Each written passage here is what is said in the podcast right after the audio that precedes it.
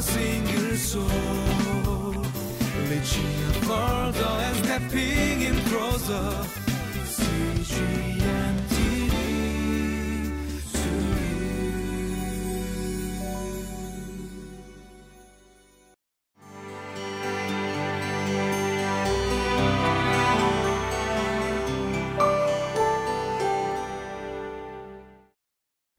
Hello, everyone. Welcome to Living Life.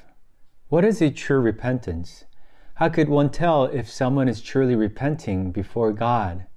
Now, first of all, it's something that only God would obviously know. But for all of us, how could we tell if a person is genuinely repenting and turning away from sin to obey God's words?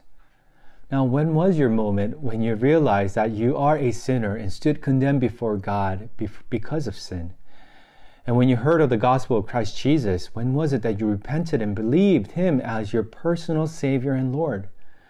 We know that we have repented because we have the testimony of the moment when the Holy Spirit convicted our hearts and made us turn from our sins and come to know God.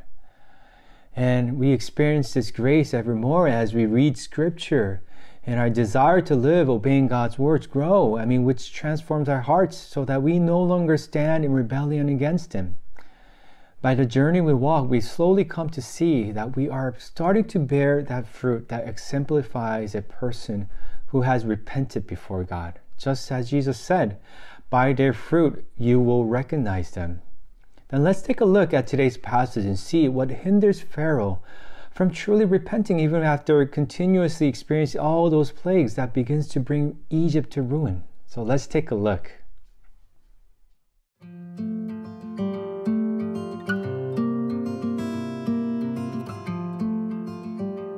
Exodus chapter 9, verses 27 through 35. Then Pharaoh summoned Moses and Aaron. This time I have sinned, he said to them. The Lord is in the right, and I and my people are in the wrong. Pray to the Lord, for we have had enough thunder and hail. I will let you go. You don't have to stay any longer. Moses replied, When I have gone out of the city, I will spread out my hands in prayer to the Lord. The thunder will stop, and there will be no more hail, so you may know that the earth is the Lord's. But I know that you and your officials still do not fear the Lord God. The flax and barley were destroyed since the barley had headed and the flax was in bloom. The wheat and spelt, however, were not destroyed because they ripen later. Then Moses left Pharaoh and went out of the city. He spread out his hands toward the Lord. The thunder and hail stopped, and the rain no longer poured down on the land. When Pharaoh saw that the rain and hail and thunder had stopped, he sinned again. He and his officials hardened their hearts. So Pharaoh's heart was hard, and he would not let the Israelites go, just as the Lord had said through Moses. Even after we repent, that doesn't mean that all of us immediately stop sinning all at once. Our habits of those sinfulness sometimes take time to be disciplined and trained so that we slowly grow and mature to stop sinning. It takes much time reading scripture to discipline ourselves and catechizing ourselves with biblical doctrines.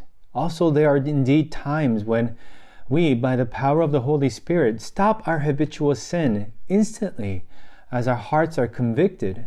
But there are some sins, such as our maybe personal characteristics, habitual sins, that takes time to stop, transform, and mature into the likeness of Christ our Lord. However, a rebellious heart that stands totally disobedient to God's command uh, cannot be considered as a person simply making a mistake or be considered as a continuous simple habit that needs discipline and correction. Disobedience to God's word is still a representation that the person doesn't consider God as Lord and Master. There still needs to be a transferal of sovereign control over to God. And a rebellious heart means that the person is rejecting to submit one's heart to God's total control. Moreover, maybe a generally rebellious and negative person uh, might still have a characteristic of doubt, cynicism, or sarcasm attitude.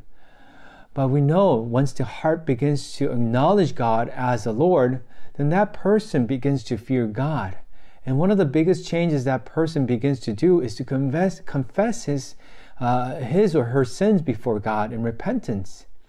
Slowly and slowly, that person begins to walk away from sin and rebelliousness and begins to experience sanctification by the power of the Holy Spirit working within as the person grows to know more about God through Scripture. Thus, the difference between a person who generally repent and does not repent is whether that person fears God and desires to know more about Him or not. Therefore, when we look at Pharaoh's words in verse 27 to 28, what seems to be a confession of sins is actually not a true confession. The reason is because it does not display a genuine willingness to know more about Him. And also, we can see that he does not fear God either. His words seem more political because he negotiates with Moses to cut a deal. In verse 28, you can see that he asks Moses to pray to his Lord, his God, so that this hailstorm stops.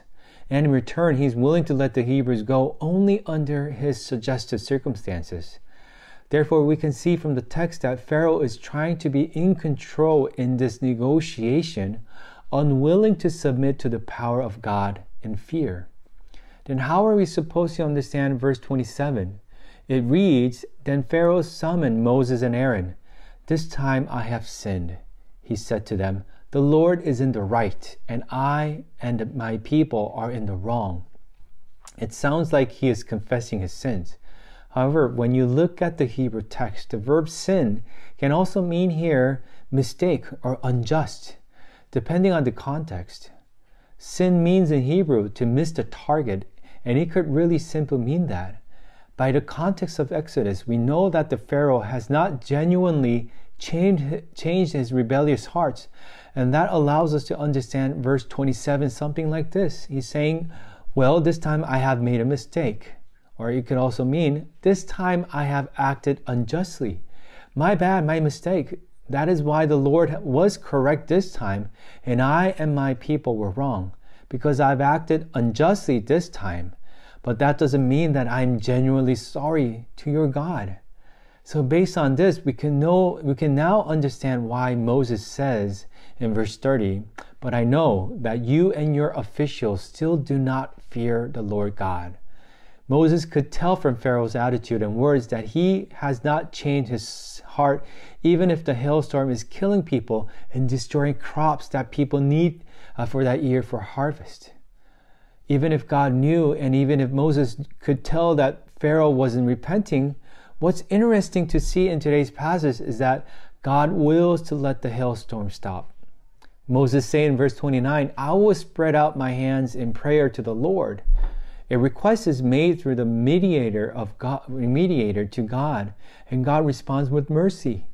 For he stops his judgment that fell on Egypt. When we look at this, we see God's attitude of mercy. He does not want to destroy and make everything perish. Just as 2 Peter chapter 3 verse 9 says, "The Lord is not slow in keeping his promise as some understand slowness. Instead, he is patient with you, not wanting anyone to perish, but everyone to come to repentance. He is willing to stop the hailstorm and bring them into submission." The only problem is that uh, is that Pharaoh and his officials hardens their hearts once the hailstorm stops. So what is true repentance? It's submission to God's authority, letting go of your rebellious heart, acknowledging your sinfulness before God. And what's amazing amazing is that God wills to offer mercy with patience because God is slow to anger. However, that doesn't mean that God will be merciful to a person forever, for after clear warnings, God's judgment will come, just as we see in the story of Exodus. This doesn't allow anyone to prolong their sinful lifestyles, but rather gives us an opportunity to take heed immediately and come to the Lord who is merciful. God punishes the wicked so that those who hear and witness may be convicted in order to repent before God of their sinfulness.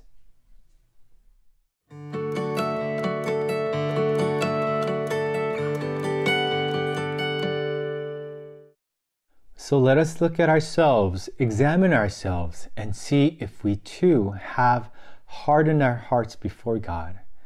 Even if we have repented and believe in Christ Jesus, we might still have areas that haven't changed yet because of our sinfulness, our rebelliousness, or even our stubbornness. There might still be areas in our life that need discipline and continual grace in order to transform and be sanctified. And I hope that today's passage sheds light in allowing you to see and look at yourself. Let us pray. Father Lord, allow us to look at ourselves by the Holy Spirit so that we can see if there's anything still standing against your will. Bring us to complete obedience to your word and let the Holy Spirit guide us so that we could obey not just your command, but also to obey the very command to love you with all our hearts and our mind and our soul. Lord God, help us. I ask this in your Son's name. Amen.